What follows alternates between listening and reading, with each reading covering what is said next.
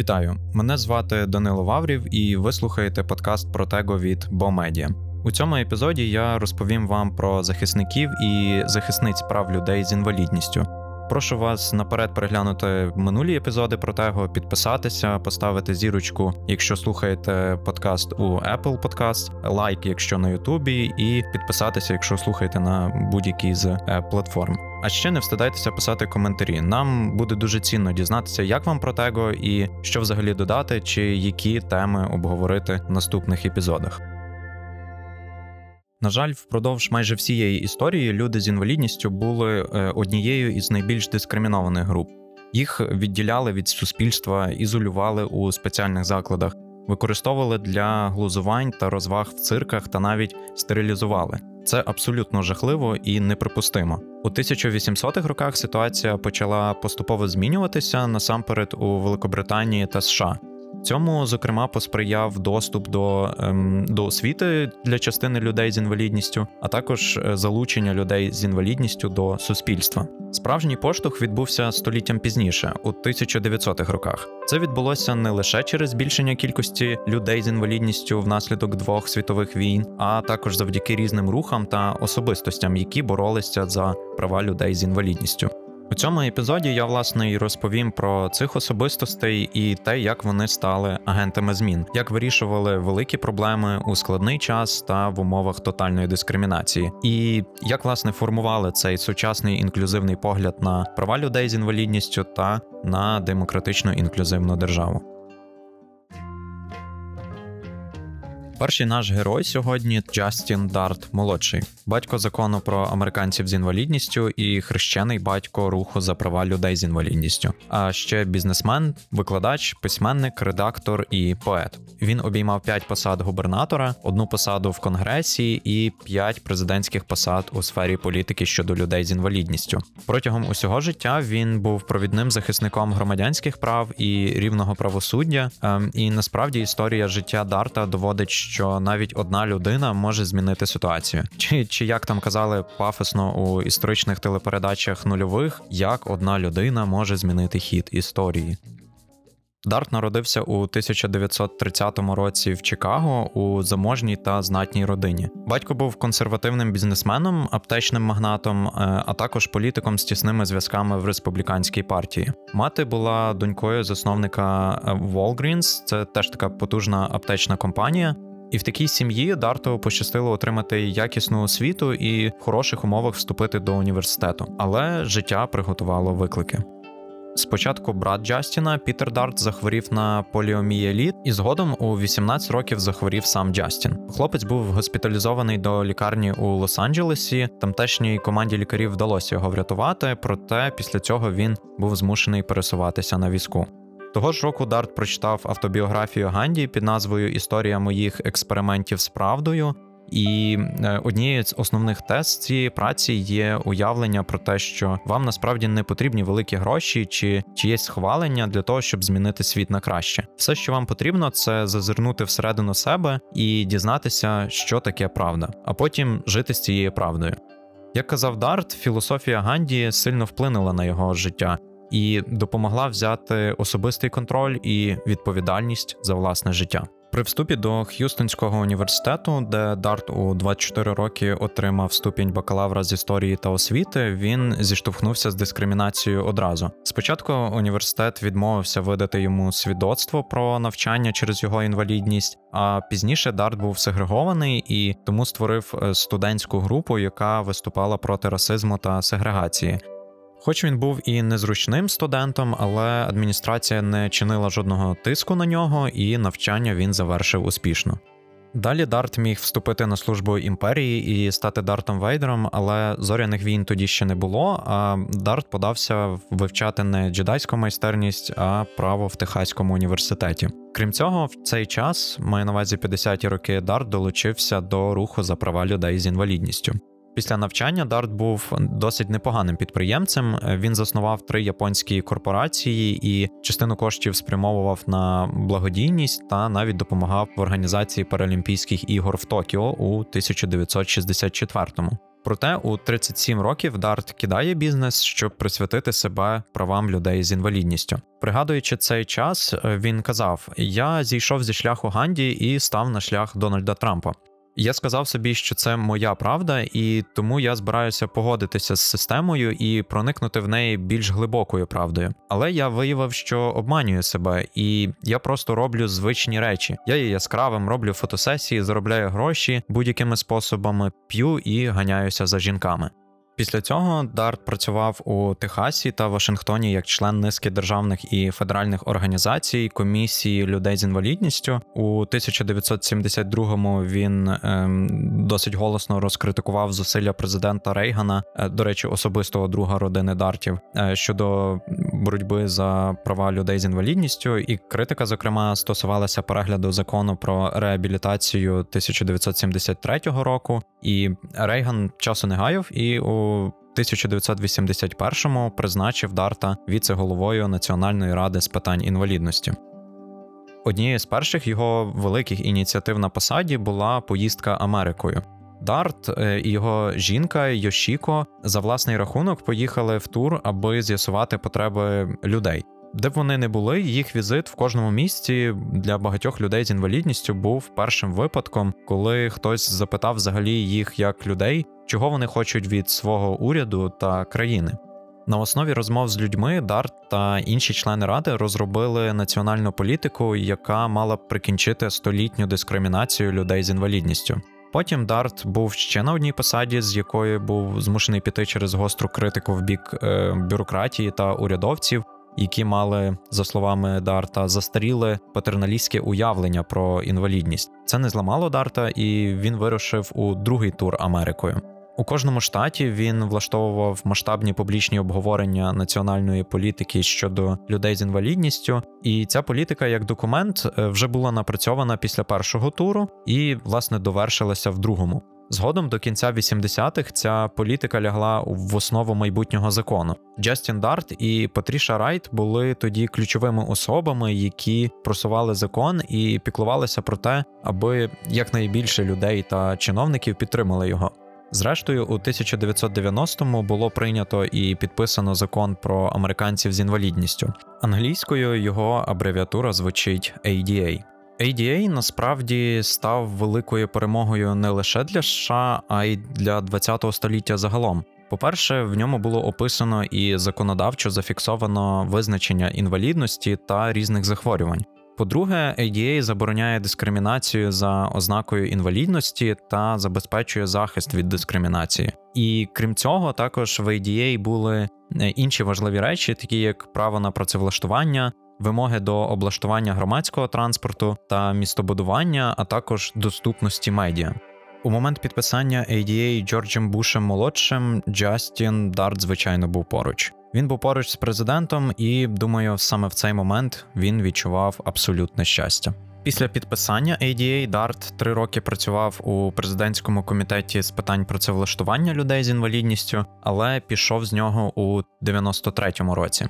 Після підписання ADA Дарт три роки працював у президентському комітеті з питань працевлаштування людей з інвалідністю, але пішов з нього у 1993-му. Різні сфери впливу через конгрес намагалися послабити ADA, і Дарт став на захист закону. Він е, створив ініціативу правосуддя для всіх. До неї увійшло багато лідерів та лідерок, які разом не допустили відкату ADA. Наприкінці 90-х Дарт мав серію серцевих нападів і помер у 2002 році від серцевої недостатності. Він залишив після себе не просто закон, а дорожню карту, якою має бути інклюзивна демократична держава та суспільство. І сьогодні це бачення Дарта розтеклося по інших державах світу. Далі розглянемо історію Едварда Верна Робертса або ж просто Еда Робертса. Він був американським активістом, а також лідером піонером е, руху за права людей з інвалідністю. Ед народився в Каліфорнії, і коли йому було 14 років, він захворів на поліомієліт, і це власне призвело до того, що його паралізувало від шиї і до низу ніг. Він міг використовувати два пальці на одній руці та кілька пальців на ногах. Ем, для дихання йому потрібні були залізні легені або респіратор. Залізні легені це назва тогочасного апарату штучного забезпечення дихання. Ем, апарат досить великий і схожий на капсулу, мав форму такого циліндра, і людина в нього лягала горизонтально. Живучи в залізних легенях, е, Ед пробув в лікарні 9 місяців і ще 9 провів у поліомієлітному центрі. В оточенні медсестер Ед впав у депресію і одного разу навіть спробував відмовитися від їжі. У 16 років він нарешті повернувся з лікарні додому. Е, повернувся він разом з залізними легенями, які він називав своїм танком, бо апарат займав е, дійсно багато місця. Ед відвідував школу дистанційно, не через Zoom, звичайно, а телефон, мікрофон і дві колонки. Цього було тоді цілком достатньо. Проте мати Еда наполягала, аби він все-таки відновив навчання офлайн. Хлопця це гнітило, бо він боявся, що на нього витріщатимуться усі присутні. Власне, так і було, але Ед уявляв себе зіркою, на яку витріщаються, і так е, його переживання вщухли. Попри зразкову успішність Еда в навчанні, адміністрація спочатку відмовила йому у дозволі закінчити навчання, оскільки він не міг завершити курс водіння та фізкультури. Однак, якимось невідомим чином йому вдалося переконати адміністрацію школи, і він все-таки отримав диплом про завершення навчання. Після школи Ед навчався ще два роки в коледжі, а потім вирішив вступити до університету Берклі в Каліфорнії. Його одразу прийняли, і тоді ще не знали про його інвалідність. Проте, коли дізналися, то відмовили Еду, оскільки залізні легені цей апарат, який він просто не поміщався в жоден з гуртожитків. А департамент реабілітації Каліфорнії відмовився надавати фінансування для навчання Еда, бо вважав, що хлопець непрацездатний. Але все і тут якось вирішилося. Стипендію хлопцю оплатила інша організація. А замість гуртожитку Еду запропонував орендували приміщення недіючої лікарні на території університетського кампусу. Ед погодився, але за однієї умови, що будівля вважатиметься гуртожитком, а не лікарнею. Університет погодився, і це стало зеленим світлом для інших абітурієнтів з інвалідністю. Будучи студентом, Ед почав співпрацювати з університетом для того, щоб зробити його більш доступним для студентів. Офіційно формат називався програмою для студентів з фізичними вадами, проте самі студенти неформально називали себе Rolling Quads. У 1964 році, у віці 24 років, Робертс отримав ступінь бакалавра політології, а ще через два роки ступінь магістра політології. До речі, саме у 64-му в університеті Барклі був активний рух за свободу слова, і е, такий громадський діяч, як Маріо Савіо, е, який виголошував тоді свою промову, стоючи на авто поліції. Цю історію я вже розповідав в минулому епізоді про tego право на освіту крізь століття. Не знаю, чи тусили тоді разом Маріо Савіо та Ед Робертс, проте ем, в одній черзі по пиріжки у перерві між парами точно були потреба збільшення можливостей доступної освіти для молоді з інвалідністю спонукала учасників Rowling Quads навіть е, після навчання продовжити свою роботу. У 1972-му вони створили центр незалежного життя в Берклі. Англійська абревіатура його звучить як CIL. Це була перша програма надання послуг для незалежного життя та адвокації для людей з інвалідністю, яку проводять е, власне самі люди з інвалідністю. Ед тоді не був залучений до ініціативи, бо викладав політологію у коледжі Найробі і просто не знав про неї. А коли нарешті дізнався про е, CIL, то одразу повернувся до Берклі, е, щоб очолити цю організацію. Її першим успіхом стала кампанія, спрямована на те, щоб переконати міську владу Берклі встановити інклюзивні бордюри, які дозволили б комфортно пересуватися людям на візках. Влада і забудовники досить привітно зустріли цю ініціативу, і Берклі миттєво стало найдоступнішим містом у США. Крім цього, були й інші перемоги, внаслідок яких у 1976-му Робертса призначили директором департаменту професійної реабілітації Каліфорнії. Як би іронічно не було, але це те саме агентство, яке 14 років тому при вступі до Берклі визнало Еда Робертса непрацездатним. Ну просто не життя, а мем якийсь. Згодом у 1983 році, коли каліфорнійська е, політика змінила курс, Ед покинув посаду і повернувся до Берклі. Там разом з Джудіт Хойман і Джоан Леон він заснував організацію Всесвітній інститут інвалідності.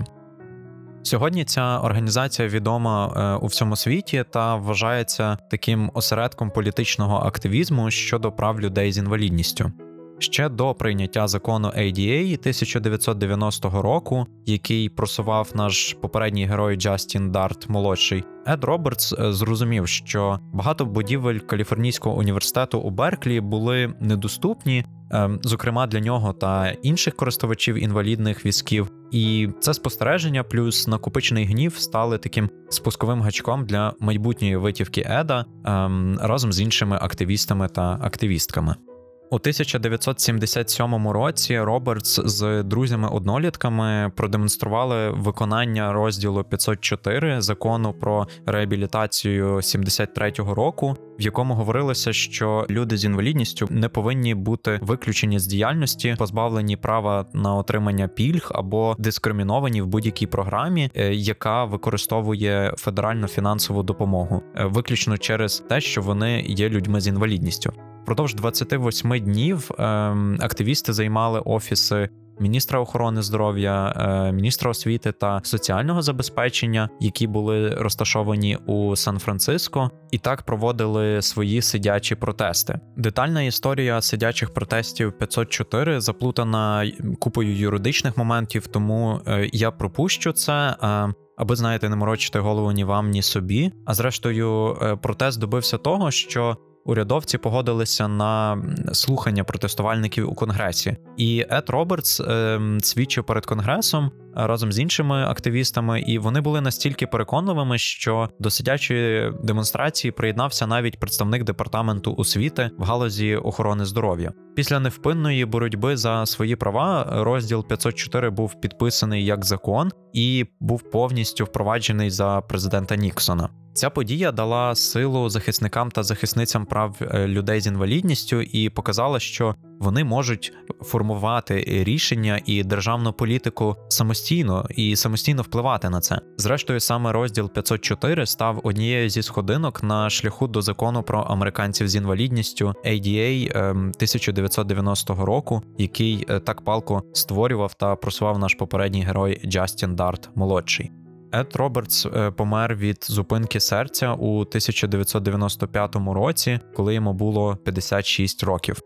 Поминальну службу в Каліфорнійському університеті тоді відвідали сотні людей з інвалідністю та різні громадські активісти, лідери та лідерки сектору. І невдовзі після цього був навіть створений і названий на честь Еда центр для людей з інвалідністю кампус Еда Робертса. Там сьогодні розташовані офіси організацій, повністю доступні кімнати для переговорів, комп'ютерний та медіаресурсний центр, фітнес-центр, кафе, а також центр розвитку дитини. Еда Робертса і його внесок вшановують і пам'ятають до сьогодні. У 2010-му Арнольд Шварценеггер підписав законопроект про відзначення 23 січня кожного року днем особливого значення. Це день Едварда Робертса.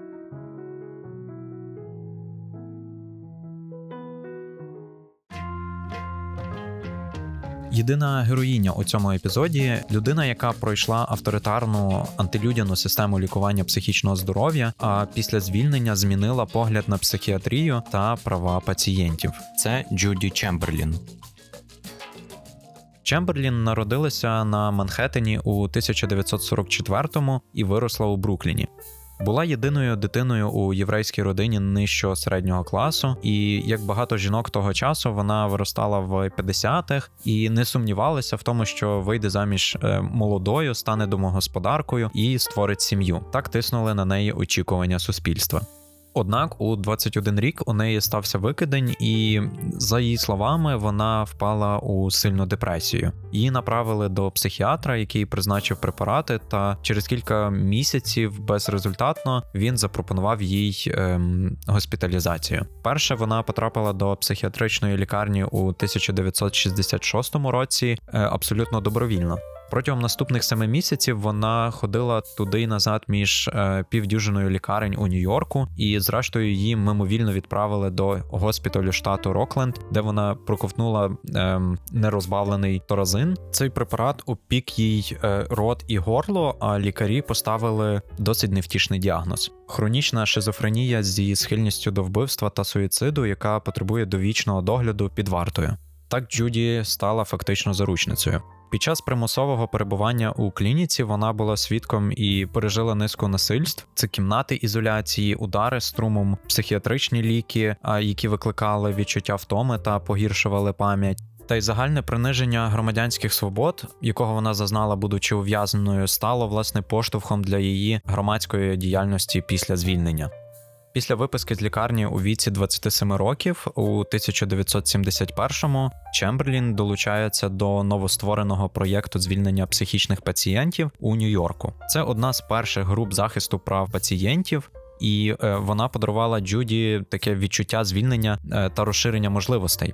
Разом з іншими постраждалими вона розповідала громадськості про те, як такі нейролептики, зокрема торзин, викликали у неї непереборне відчуття страху, тривоги та нервозності. Вона дійшла висновку, що порочне коло наркозалежності, яке вона пережила під час госпіталізації, змусило її втратити рішучість, покращити своє життя. Далі настав 1975 він був переломним не тільки для Джуді, а й для американської громадськості, яка зазнавала трансформації, зокрема в частині уявлення про лікування людей е, з психічними захворюваннями.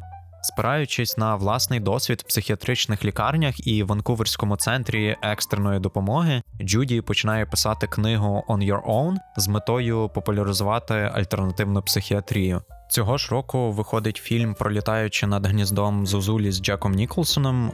Він виграє 5 оскарів і допомагає сильно підвищити обізнаність широкої аудиторії про насильство в психіатричних лікарнях і викликати власне емпатію до пацієнтів. Наприкінці 1975 року Джуді переїздить до Бостона, щоб е, приєднатися до фронту звільнення психічно хворих. Ця організація мала досить ефективну та практичну стратегію, е, яка була підкріплена рухом за громадянські права. Ще через два роки, у 1978-му, е, Джуді публікує книгу під назвою Самі по собі контрольовані пацієнтом альтернативи системі психічного здоров'я. Книга стала таким стандартним текстом е, руху тих, хто пережив психіатричну хворобу. Джуді також зробила значний внесок у звіт е, Національної ради з питань е, інвалідності під назвою від привілеїв до прав люди з психіатричними розладами говорять самі за себе. У звіті йдеться зокрема, що пацієнти повинні користуватися такими ж основними правами людини, як е, інші громадяни, і що привілеї пацієнтів, які залежать від нашої поведінки в психіатричній системі, такі як, наприклад, можливість носити ем, власний одяг, залишати межі психіатричної установи. Або приймати відвідувачів повинні бути основними, тобто вони не повинні розглядатися, вони повинні бути е, в принципі в цих пацієнтів. Загалом Джуді була членкиною багатьох організацій і е, була мегаактивною та публічною, і не тільки на національному рівні у США, а й міжнародному також. Вона навіть була обрана співголовою всесвітньої мережі постраждалих від психіатрії на конференції з відкриття та на самій Генеральній асамблеї ООН у 2001 році. Ну і вона пропрацювала на цій посаді до наступної генеральної асамблеї у 2004 році. Джуді померла від хронічної хвороби легенів у 2010 році, і впродовж своєї тривалої та успішної адвокаційної роботи ключове, що вдалося зробити Джуді та її колегам, це поставити під сумнів підхід до лікування психічно хворих осіб, в якому майже не враховуються, а часто абсолютно не враховуються права та свободи пацієнтів. Основною метою адвокаційної роботи Джуді е, було насамперед створення альтернативи застарілій звичній психіатрії, створення нової системи, в якій колишні пацієнти могли б підтримувати один одного в середовищі, яке сприяє розвитку, а не деградації.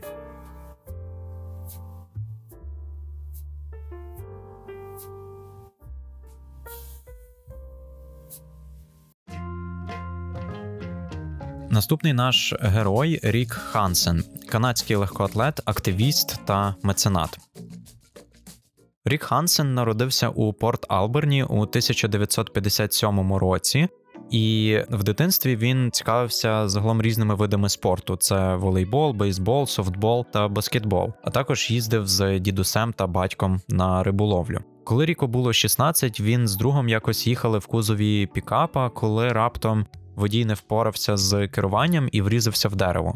Удар викинув хлопців з автомобіля, і це призвело до травми хребта Ріка, в результаті якої він був паралізований від попереку вниз. Хлопець займався реабілітацією, закінчив середню школу і став першим студентом з фізичними вадами, який закінчив факультет фізичного виховання в університеті Британської Колумбії на заході Канади. Хансен не покинув спорт, який так любив у дитинстві, і почав професійну кар'єру. Він виграв національний чемпіонат з волейболу на візках та баскетболу на візках. Згодом став ще чемпіоном світу з марафону на візку та паралімпійським спортсменом. Він брав участь у перегонах на візках на літніх паралімпійських іграх у 80-84 роках. Там він, до речі, виграв загалом 6 медалей: 3 золоті, 2 срібні і одну бронзову. Хансен виграв також 19 міжнародних марафонів на візках, у тому числі три чемпіонати світу, і окрім цього, тренував середню школу з баскетболу та волейболу. От стільки всього він встиг зробити як спортсмен.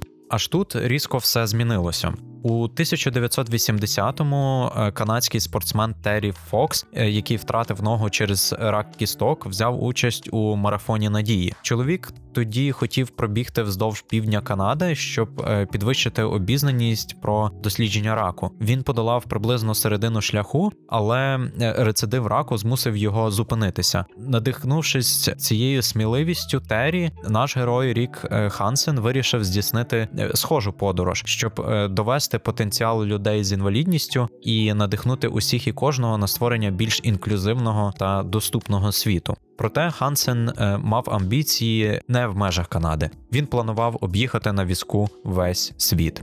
21 березня 1985 року він вирушив у світове турне Man in Motion з торгового центру у Ванкувері. Незважаючи на те, що на початку туру увага громадськості була досить низькою, незабаром вдалося привернути увагу міжнародних змі, і спортсмен пройшов 26-місячний похід, подолав 40 тисяч кілометрів е, через 34 різні країни на чотирьох різних континентах. Найвищою вершиною, до речі, е, яку довелося подолати ріку на своєму маршруті, була в Альпах на висоті 1700 метрів. 22 травня 87-го року рік повернувся на стадіон BC Place у Ванкувері, і за час походу йому вдалося зібрати 26 мільйонів доларів на дослідження спинного мозку та е, ініціативи щодо покращення якості життя. Це трохи нагадує, до речі, історію українського коміка е, Марка Коцевалова, який йшов на Говерло і зібрав тоді, здається, мільйон на потреби збройних сил України. Власне, після цього походу рік став всесвітньо відомим і почав е, новий етап життя. У 1988 році, одразу після завершення світового туру е, Людина в руці, щоб продовжити збирати кошти та інформувати про створення світу без бар'єрів для людей з інвалідністю, е, був створений окремий фонд Ріка Хансена. Фонд здійснює такі ключові три програми. Перша це шкільна програма, розроблена для учнів від 1 до 12 класів, яка навчає інклюзивності та інформує про інвалідність та лідерство. Друга програма це онлайн-інструмент для подорожей, пов'язаний з доступністю. Це такий довідник з оцінками рівня е, доступності різних закладів чи готелей під назвою Planet. І третя програма це надання грантів для підвищення якості життя людей з інвалідністю. Крім цього, у Ріка є ще одна ініціатива, до якої він доклався: це створення інформаційної мережі, призначеної для відстеження найкращих практик у лікуванні спинного мозку по всій країні, тобто в Канаді, а також е, за кордоном. Ця мережа чи система вона дозволяє експертам ділитися ем, надзвичайно важливою інформацією про те, що діє, а що ні, при різних ем, випадках травм спинного мозку. Окрім цього, рік е, також фінансує дослідження спинного мозку.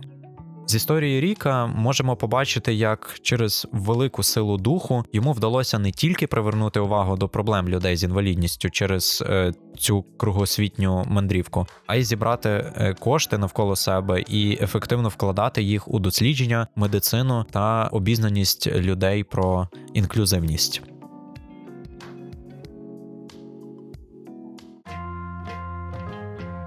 Останнім героєм цього епізоду буде українець, український науковець, фехтувальник, громадський діяч та співзасновник ініціативи Доступне кіно Андрій Демчук.